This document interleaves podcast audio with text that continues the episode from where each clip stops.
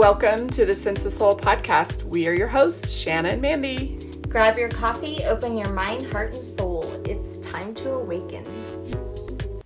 Today with us, we have Daniel Geffen, the CEO of Geffen Media Group. He is a best selling author of the book Self Help Addict and the podcast host of Can I Pick Your Brain, where he talks to billionaires, best selling authors, and world class leaders on how they got from where they were to where they are today and the steps that they took to reach that success. Daniel also has a passion for helping others achieve success, helping amazing authors rise up to becoming bestsellers by connecting them with amazing podcasts like Sense of Soul. He really has blessed our podcast with amazing guests like Dr. Hassan Tessa, Randy Haveson, Nate Novosel, to name a few, and he is the founder of Podbooker, where you can make these connections on your own by simply making an online guest or podcast profile. Daniel, welcome. It is so nice to finally meet you. And thank you so much for sending over all of those amazing souls and guests that we've had. Thank you for just taking the time also so that Mandy and I can pick your brain. Thank you. My brain is ready to be picked. All right. Well, here's the first picking question. All Daniel, right. what is your definition of success? Oh man, well, can't can't we like ease in? Like that's you start? Wow, jeez. Nope. Okay, my definition of success. You know, I oh man, how do I say this? I'll just say it as I said. I hate questions like that, and I'll tell you why. Because it means that I have to now take that and put it in a box, and I hate boxes. Like when I was in school, I just couldn't sit still. They told me you have to sit and you have to listen to this boring subject that I had no interest in and that was that's basically been my whole life is climbing out of boxes because everyone tries to put you in a box and i just want to climb out of a box. Now some people they're just happy to stay in the box that everyone puts them in but the only box i'm ever going to be put in is the box they put me in at the end of my life when i'm dead and i'm not breathing anymore. So my yes. definition of success i don't have a definition. I believe that we're here for a purpose and that we need to do the best that we can. And i think that once you define success it's over because now you've given it a box. You've put it in a box and you've buried it. So it always needs to just remain you need to remain curious and adventurous and that's the goal in life. Man i think that's my favorite non-definition of success i've ever yes me too. I agree. And who wants to be in a freaking box? You hashtag, know there's so many conditions. No hashtag box break the box. Absolutely. I love that. Were you always like that as a child yeah, I've always been breaking boxes my whole life. Um, I bet your parents were like, "Oh, he's fun." no, it was very difficult for them. I was I was a difficult child. I would be running away into the forest, and my mom would be running after me, and then I would, yeah, it was it was hard. God bless my parents for putting up with me, and God bless my wife for putting up with me for 14 years. So. and you are the father of five children. Five children, yeah. I mean, I'm I'm the sixth child. I'm just another kid in the family. My wife, she takes care of all of us. She's amazing. Oh, thank God for wives. Yeah. yeah, yeah. Thank God. In your book that you wrote, which I got to read a little bit of it, you talked about with your relationship with your father and how you were, you know, wanting to oh, impress. Oh, man, him. we're going so deep, man. We just got started here. and so i'm wondering is that is that part of what lit the fire under your ass was that you wanted to impress your father make him happy yeah. make him proud? Well the truth is we're all we're all trying to impress our father. We all have a, a, a we all share a father collectively uh, the creator. It's instinctual. There's a reason why we have that desire and that then that sort of need to impress the father right? The, the father figure because we're all souls, right? This is sense sense of soul. Okay, so we're we're all souls that were created. There was a, there's there is a creator, and and so we want to make the creator proud. There's an unhealthy way to make him proud, and there's a healthy way. You know, the healthy way to have a relationship with a father and a son is where the son feels good about himself and feels comfortable and, and wants to have and, and has a relationship with his father. And then the unhealthy relationship is where the son feels like he can't be good enough because he's always mm-hmm. trying and the father just doesn't seem to to be there emotionally for him that's kind of my uh, story with my father i love my father dearly and the truth is uh, I totally don't blame him at all for for not having that kind of relationship with me because his father didn't have that relationship with him. My grandfather was a Holocaust survivor. He was in 18 concentration camps. He was 13 years old when he first got uh, taken into a concentration camp. Uh, he was 18 when he left, so he was there for five years. Five years in concentration camps. He was shot and buried alive at one point. His whole family was shot and murdered, and the bullet hit his shoulder, and he pretended to be dead so that they they wouldn't kill him. And then he waited, and he then climbed out. And at one point, he was 10 feet from the gas chambers, and a Nazi soldier was standing next to a horse, and the horse made he defecated on his boot and the Nazi turned around to the person next to him, who was my grandfather, who was standing in line to go into the gas chambers. And he said, You dirty Jew, come out here and clean this up. And so my grandfather came and bent down and cleaned up the, the shit and it saved his life. So when we, you know, when we complain about cleaning shit, we don't know that sometimes the cleaning of the shit actually is, is you know, it's going to save your life. So you don't know. My grandfather was hung twice. On both occasions, the sirens went off and uh, he was able to escape and he was finally liberated. So I look at my father and I think, you know, he grew up with someone who was obviously emotionally damaged, but my grandfather lived and he lived a life of service. He would constantly be giving to people. He was always smiling. If you ever saw him, he was always smiling. And he rebuilt himself. He rebuilt his family from nothing. He had nothing, nothing left. And so nowadays, if your Wi-Fi is low or our battery on our cell phone's dead, we freak out. It's like, holy crap, why is the Wi-Fi not working? You know, like we get we get we get crazy, but we we forget. Like it's so important to to remember. You know, not so long ago, if you wanted to to have light, you would have to go chop some wood, create a fire to get warmth and light. And today, you just flick a switch, and suddenly, boom, hey, I have light, I have warmth, and uh, it's so important to just to not take those things for granted. Wow. Yeah. I thought you didn't want to go deep. Now you've got me almost in tears.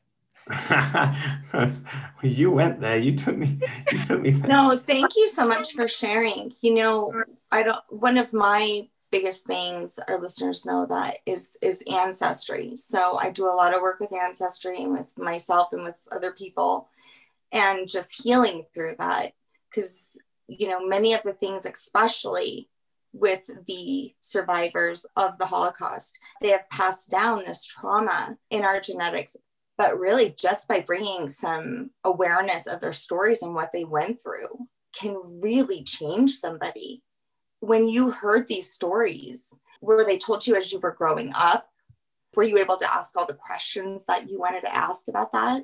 Yeah, he didn't talk much about it, but those are a few stories that he shared as I was growing up. I, I heard the stories for me, the tragedy is that I wish there was a book that he wrote. I, you know, I wish there was something that he produced in his life that uh, that I could know him better by, and that's why I do what I do. In a way, I feel like God put me in a position where now I help other people to share their story and to get their message to the world, because it's so important. When I was writing my book, I kept procrastinating about it. I kept like pushing it off because I was scared to put it out there. Like, who the heck am I to write a book? Who wants to read my book? Who wants to know what I have to say? You know, that those thoughts in your head. I was bullied in high school tremendously, and there was no worse bully than the bully in, between my ears. He was the biggest bully of them all. No one can even get close to that bully. And so I had a relationship with that bully for a very, very long time. And all those thoughts in, in, in your head what I do now is I see them as little children. So you, we can't ignore children, right? That's not a good thing to do. And anyway, they get louder when you ignore them. They just scream even louder. So the thing is, is there's no such thing as a negative thought. There's such thing as a thought that has the wrong time and place. Let me explain. Fear is a good example, right? So let's say you're about to start a podcast and then you have this fear inside that says, no, don't do it. You know, you might embarrass yourself. Well, that child called fear is actually there to protect you, right? They're there to protect you because if you're in a forest and there's a wild animal, the fear is there to tell you, get the hell out. That's dangerous. If you're on the edge of a cliff and you're close to the edge, the fear tells you don't go, don't go to the edge of the cliff. You're going to fall and die. So fear is actually a really good thing, but in the right time, in the right place. So what I do now, if I'm feeling fear, as I speak to it as if I'm speaking to a little child. I say to him, "Hey, I really appreciate you. You helped me out." but I want you to know that I don't need you right now. Like this is not the time and place. Like I want to do this. I want to go and write a book. I want to launch a podcast. I want to whatever it is that I want to do, I want to do it. And also you've got to let him know who's boss. Right? You're the boss. You're in charge. Children don't children should not be in charge of the of the parents. Like unfortunately in today's generation things have gone a bit pear-shaped, but you're supposed to be the person in charge. You're the boss here. And so you have to tell your thoughts I'm in control. That's what I've been on a journey doing is wow. producing and helping other people produce. You know, I, I loved that part in your book where you talk about making fear your friend. Yes. Yeah. I want to just go back and say thank you for sharing that story about your grandfather. Those are the type of stories that need to be told because it's that attitude of gratitude that you also talk about in your book. We're so whiny, right? Like, and to think about what he overcame and not only overcame but then went on to be of service and to smile. What a beautiful story. So thank you for sharing. I, am blessed to be able to share that story. You know for me i, I feel like it's almost a, a duty and a responsibility to share it because he's not alive now and he's living through me through my storytelling through my sharing his life to live on through me. And and he's not forgotten. His story's not forgotten. The fact that that happened is not forgotten. And you're right it's very important. Yes. So shanna and i started sense of soul with the idea of turning pain into purpose your, your grandfather did that he took his pain and his purpose was to smile and help others and now you are carrying that same message by taking his pain and it became your purpose by helping people get their stories out there that is awesome yeah. I was actually saying that when I was procrastinating about my book. So I, I had the idea to write the book for 10 years. It literally, I actually remember I was sitting in a therapy session and my therapist said to me, you know, why don't you write the book? And I said, well, the book's called The Self Help Addict, and I am the self help addict, so I can't write the book because I'm, I'm addicted. I have the idea and I know what I want to write, but this is the problem. I'm addicted to self help, which means that I can't do. I can learn and I can take in information. I could sit on YouTube for 10 hours straight and watch how to write a book or how to launch a podcast or how to start a business. I, I, have read every book on business and every book on self help and every spiritual book, but I can't freaking do the thing because I'm constantly, you know, I'm escaping back into that overload of information. And here's the thing is that I call this emotional obesity or mental obesity where physical obesity is obvious. You see someone that they're obese, right? They're eating and eating and they're not converting that food into energy. And so they become very heavy and slow and they get all sorts of diseases and health issues. And you could see it clearly. But you can't see what goes on in someone's head. And there is such a thing as mental obesity, where if you consume so much information and you don't convert that information into action, then your mind becomes slow and sluggish and you start feeling heavy and tired and overwhelmed and it all comes because you're not taking action. You're just feeding the addiction. That's the problem. And the only way out is to start taking action is to just produce more than you consume. I have mm-hmm. said that same thing. I, I could tell you everything about codependency and boundaries and exactly how to do it but like I was not demonstrating that. So it's kind of like our, our good friend, Dr. Chris Lee says, he said, you know, you can read and have all the knowledge in the world, but until you put it in, into action, it's just knowledge. And then when you put it into action, it's wisdom. Mm. And I loved that because you're like, wait a minute, I know all about this. Why is it not working for me? I love the word you used, emotional obesity, because, you know, my memory, I just feel like my brain is sluggish right now. I, I'm feeling a little unmotivated, but I had all these crazy enlightened ideas last month I mean, there was like 50 things that I wanted to do, like write children's books, um, this program for people in ICU, write my book about my near death experience. And I just keep jumping from one to another and I don't get any of it out. you have to release that. And because if I don't release it, that's why I'm just slowing down my brain and my body and I'm becoming obese. And I already have yeah. a big head. I don't need a bigger, fatter head. so, you know what actually got me to write it? What got me to actually take action after all those years? So, I made myself extremely accountable. And the way that I did that was my oldest son at the time was nine years old. And I was tucking him in bed one night and I said to him, You know, I got a very special surprise that I'm going to give you on your 10th birthday. And he said, Oh, what is it? What is it? And I said, It's, it's a book. And he goes, A book? I don't want a book. I want a PlayStation. What do I want a book for? you know? So I said, No, no, no. I said, I'm going to write the book. I'm going to write a book and I'm writing it for you. And you're going to get the first copy on your 10th birthday. And he gave me the biggest hug. And he's like, oh, I love you, daddy. I can't wait to read it. And then I walked out of the room and I'm like, crap, now I've got to really write this book. Like, I'm not going to let him down, right? I'm going to get that book January 16th. I need to get that book published and printed. And so that was it. That was my motivation. I did it for him. And you know what?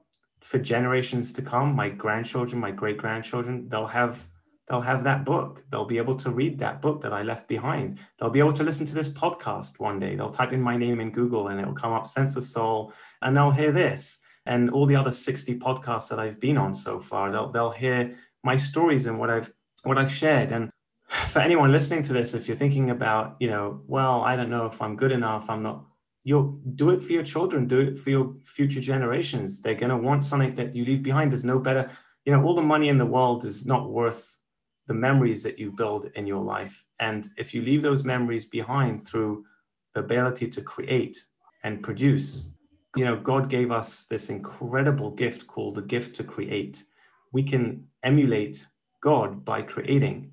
If you can meditate on that, I mean, it's the most powerful, powerful realization that we are creators, we are partners in creation every time we produce something. It's wild, it's incredible you know that's why i got into podcasting podcasting right now is the number one best way to communicate and to share your stories and share your messages and share yourself with the world with your audience. And and that's how i ended up you know starting my own podcast and then getting into helping other people get on podcasts. And then you know podbooker came about because i realized that i wasn't serving everyone. I was only serving a very select few people because you know when I started my podcast booking agency, it's a high-end agency where I charge thousands of dollars and I get people on, on the top shows. But I'm only able to work with a select few people. And I thought, well, what about all the other hundreds of thousands of people, millions of people that want to get on podcasts and they can't afford an agency like mine? What about them?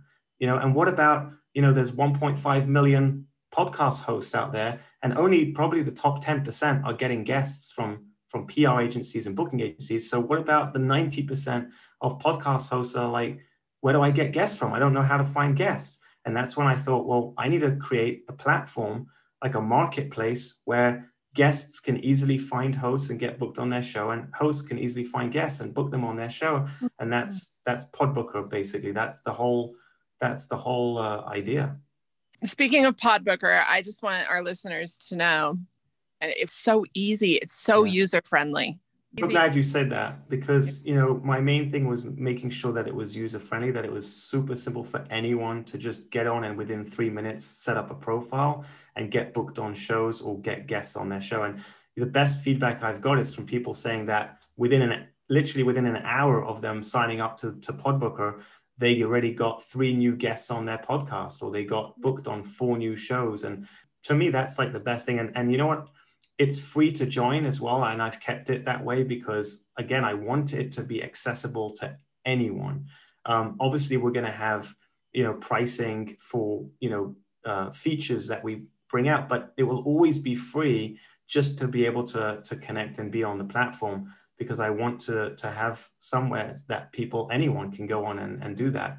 What's also really cool is that I'm excited to, to, to launch a new feature that we're coming out with where you can actually get reviews from podcast hosts as well. So you can actually start to build up your profile because the more reviews you get from hosts, the more attractive you are to bigger podcasts to want to have you on their show. So, I mean, it's it's just such an exciting time right now with podcasting because there's over 150 million Americans listening to podcasts, and 1.5 million podcasts is nothing. Like if you think about it, there's over 100 million YouTube channels out there. There's over a billion blogs. So when people come to me and say, Daniel, I think it's too late to get into the podcast game, are you crazy? Like 1 million, 1.5 million is nothing. It's a drop in the ocean.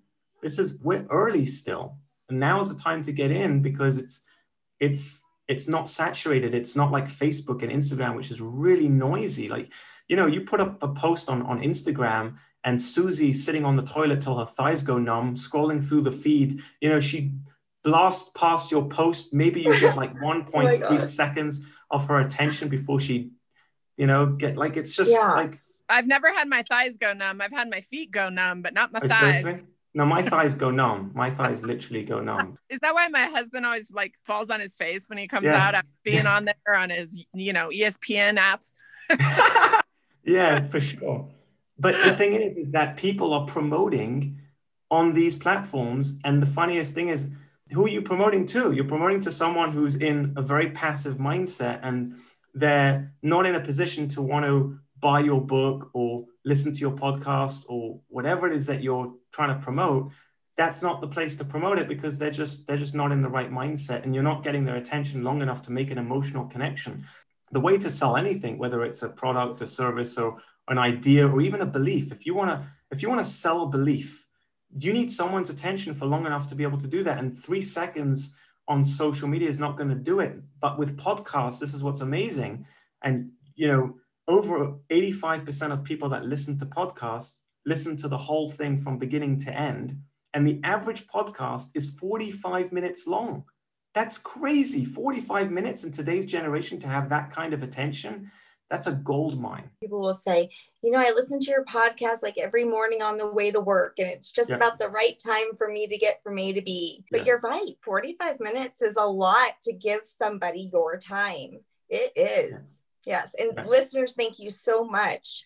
Podcast, you can listen to it while you're walking the dog or going for a run or doing the shopping. Oh, I like clean. You, yeah, or cleaning or any, anything, right? You can't watch a movie while you're driving a car. You can't read a book while you're driving a car or going for a run.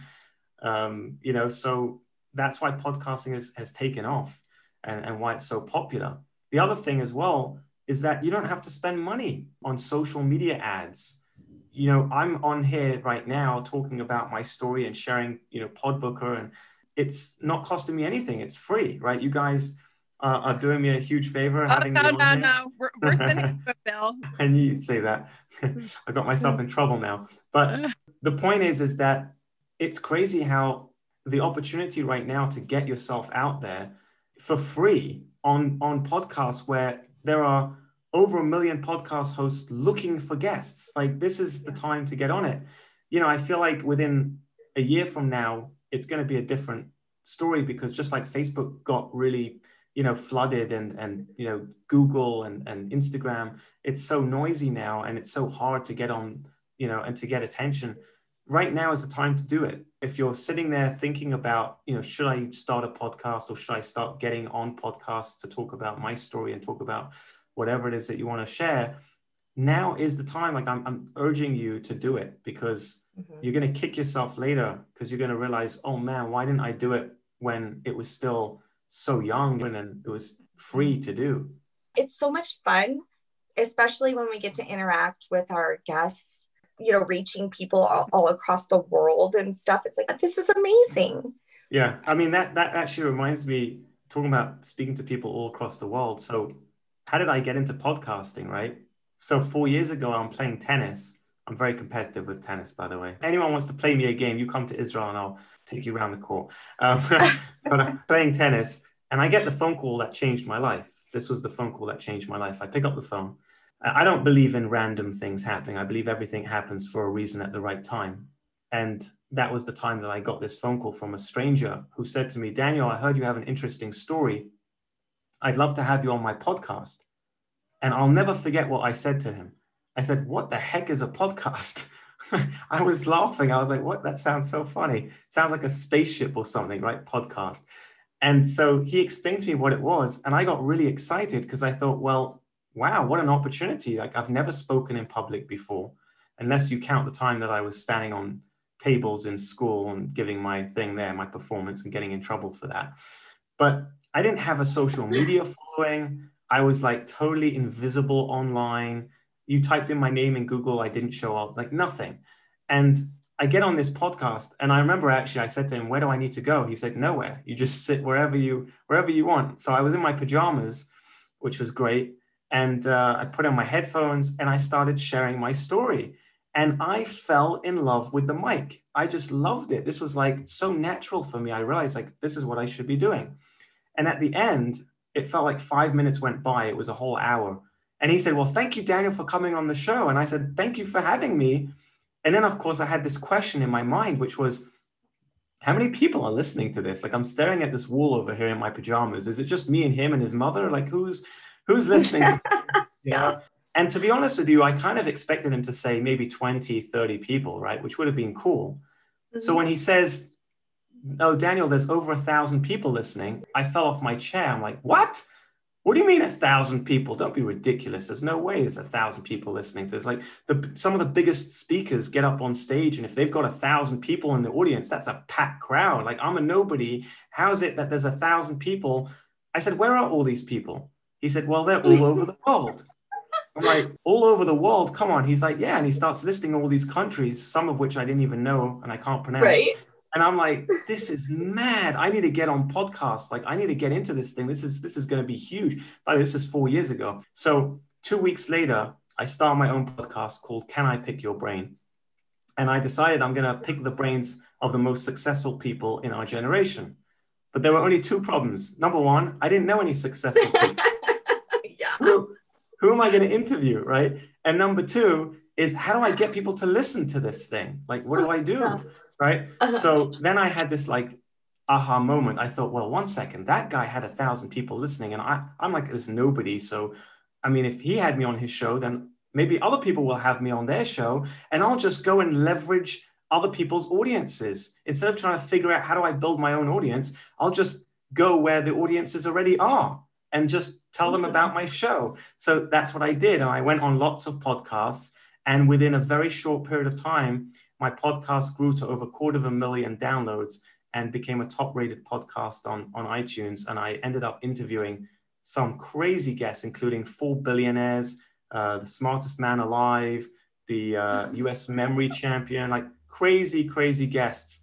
That's basically how I how I grew my show was it was all getting on podcasts. Like my book became a bestseller only because of podcasts. I didn't do anything else. That was it. Wow. Congratulations. That's an awesome story. So that's another fun thing. I don't know if you've experienced that, Daniel, but like the people that I used to listen to at the very beginning, now we've had them on as guests and we have relationships yeah, with them. And like, oh, it's so crazy. fun.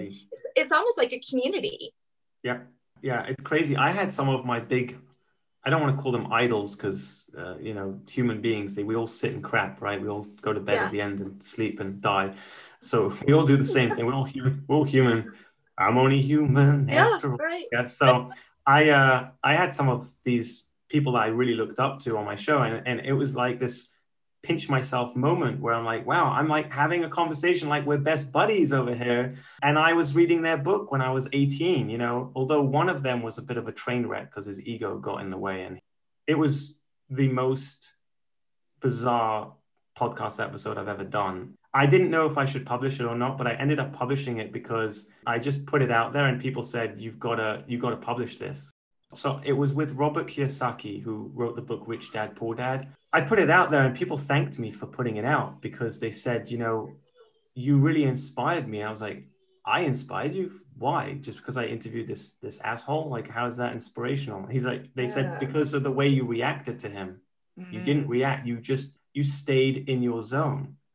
Mm-hmm. And I didn't mm-hmm. even realize it. Like I was just, I guess, in this world of I'm a podcast host and I'm going to just ask the questions that my listeners want me to ask. And I don't give a damn what this bozo is going to say to me or, or his ego. I, I'm here to serve my audience, not the guest. And that's it, you know? How disappointing, too, for you. I think most of our guests know, Dan listeners know that Mandy and I are pretty authentic, but I'm sure there are many people out there that get on behind their mic and they're one person and then they turn around and they're another, unfortunately. What else did your listeners say about that episode? Why did they thank you for it? Well, just because A, I guess I exposed him in a way. No, I kind of asked him questions that made him uncomfortable and it revealed sort of the true person behind the mask. And yeah. a lot of people, they didn't know that about him and they were going to, you know, potentially invest in his products or invest in what he's doing. And, and, and so in a way, I kind of gave them the ability to, to make a, a good choice, essentially. You know, the beautiful thing about podcasting as well is that you don't know who's listening. You don't know who you're impacting and who you're affecting and you know people who either launch a podcast and then they kind of feel a little bit like well you know, I don't really know if it's worth doing this because there's not so many people listening and I'm not getting so much feedback. And, or let's say people get on podcasts and they don't know who they're talking to. I just want to share a story that to me, it keeps me going. It keeps me going because it, it taught me a very important lesson that you never know who's listening. You never know who you could be impacting. I got an email about two years ago from a complete stranger who said, who sent me an email and said, Daniel, you don't know me, but I want to let you know that you saved my life. I was going to take my life this week and I heard your podcast. I stumbled upon your podcast and I heard your story and I want to give life another chance. And so he ended up writing a book about his depression and about his wanting to commit suicide. And he published that book. And then he went and started a podcast, and today he's inspiring so many people. Like, what if I didn't put that out there? What if my what if my fear got the better of me that day and said, "Oh, I, I don't want to put it out. I'm scared to put it out." You could be saving people's lives. You don't even know it. And and and for that one person that reached out to say that, I don't know how many people you know also had that same experience but they just didn't they just didn't reach out for whatever reason not everybody's going to reach out and, and let you know but it's an incredible we have an incredible opportunity with technology like we've got a we've got this technology called podcasting you have the ability today to to reach more people than your grandparents could ever meet ever in in in their whole lifetime. You can reach more people in one day than your grandparents could have reached in a lifetime. Can you imagine that for a second? Like just picture that. Like that's a crazy amount of opportunity and responsibility. Probably like five or six years ago, I had reached out to my favorite podcasters, letting them know that I appreciate what they do, you know, because they don't get paid hourly for this. It is a lot of work. And their advice was making a difference in my life. And I wanted them to know. And they both responded, you know, which was amazing. And now having them on and now being a podcaster and knowing how hard it is and how much work we put into it. I mean, hearing from our listeners is just such a reward. It makes it worth every bit of what we do. Yeah. And you're doing this for free. You're not getting paid. That's the thing that, you know, I think anyone listening to this, if you've been listening to this show, just send send an email. It takes you it takes you two minutes, but it does so much. I, I could tell you as a host, whenever I get an email or a message, I know what people are thinking. I know people think, ah, they don't need to hear from me. They seem to have a lot of fans. They what, what's the difference if I but they don't you don't realize it every single message really matters. It really does. And so i encourage mm-hmm. anyone listening to this send an email and uh, yeah. thank them because it's a lot of work. It is a lot of work. Even the rates and the comments and to subscribe. I mean it gives you that fuel to keep going. Like okay they're listening. They're liking it. It's worth it. Let me ask you who's rika? Oh rika is uh she's amazing. She's actually uh, someone that works she? for me. Yeah, she. She's a woman. I did, did you I? think Rika, you thought she was a woman? I thought Rika was maybe like um just some beautiful robot behind a computer or something. Oh, I thought Rika was a guy. So now no. I need to go look up Rika so I can put a face with the name. Well, Rika but is yes. my, uh, she she lives in the Philippines. She's my assistant. She she gets done all the stuff that I really don't like to do and she's great she at it. And you know, she's a mother of two children. She's on her third now, and she's been working with me, I think, now for the last two years. and she's amazing. And Yeah. uh, I'm I feel very blessed to have her, to be honest, because Yes. Well, gets- tell her I hello will. and thank you. Yeah. You know, I there's one thing I kind of always regret, and that is when we have people on from all over the world, it- which is so amazing. I'll never forget the first time Shannon and I logged on to look at our numbers and we saw that people in South Africa were listening to us and we were like, "What? No way!" Yeah, it's crazy. and it- yeah and we love just knowing that there's these very um, inspiring people from all over the world um, another thing that's been such a blessing for our podcast is during covid it's been so refreshing and uplifting to talk to positive people who want to get into a solution and not stay in the problem and collectively are trying to do service for the world it's just been a, so awesome but my mm-hmm. regret is that I never asked them about where they live, what the culture's like, because, you know, I- I haven't traveled a lot and I want to know more. I'm very naive to the rest of the world. It would be amazing for you just for a few minutes. Can you talk about the people and the culture and where you live? Yeah. I'm in Israel, the Holy Land. It's an interesting place. You know, it's very interesting because we are a tiny speck on the map. We're actually smaller than New Jersey. It is tiny. We are surrounded by countries that are a lot larger than us that want to kill us, that want to wipe us off the face of the earth. It's incredible how Israel has survived. It's a miracle. Not incredible. It's not incredible. It's a miracle. There's, there's nothing to talk about. It's a miracle how Israel has survived. Not only has it survived, it's only 70 years old as a state. It used to be complete desert. It is today probably either the first or the second highest tech country in the world. So after Silicon Valley, you have Israel. Most of the things you own, there is probably something that is Israeli that has a part of that. For, for example, the phone that you have has a chip in it that was created and invented by Israel. It's a really interesting country. And what's, what's interesting about it is I believe that the innovation has come because of the threat that this country is constantly under. Every single Israeli, when they hit 18 years old, has to go to the army. It is mandatory. In the US, if you want to join the army, you can join the army as a volunteer. In Israel, there is no volunteering. You have to join the army because we need everyone to protect the country. We are a country that at any point in time, we could be at, at war and we could be at war with any one of the countries that are surrounding us. And so everybody needs to know how to fire a gun. Everybody needs to know how to protect themselves. It's a reality. Now, you don't feel it. You don't feel it at all. In fact, if you come to Israel and you go to Tel Aviv, it is the best nightlife you'll ever experience. I guarantee it. The people here are incredible. We're party animals. Okay. It's amazing. You couldn't believe that these are people who grew up in a country like this where we're always under threat. You wouldn't believe it. The fact that we're coming out with all these inventions and, and tech companies, I believe the innovation, and I think in general, the best ideas and the best opportunities come from struggle. When your back's against the wall, that is when you push back hard and you make the best breakthroughs. The breakthroughs come after the breakdowns if you're going through a major breakdown, you be sure that there's going to be a major breakthrough coming because that's what happens. I can look back at my life and I could tell you 100% that my biggest breakthroughs came when there was a major breakdown happening. And I can tell you now on a global scale where we're seeing it happen. There's a major breakdown happening in the world right now, but that's because there's going to be a huge breakthrough that's going to happen. And we need it to happen. And being that it's the Holy Land, do you feel like God's presence there more than when you lived other places? And do you feel like maybe that's why you were so protected and you've never been taken down there by these other massive countries?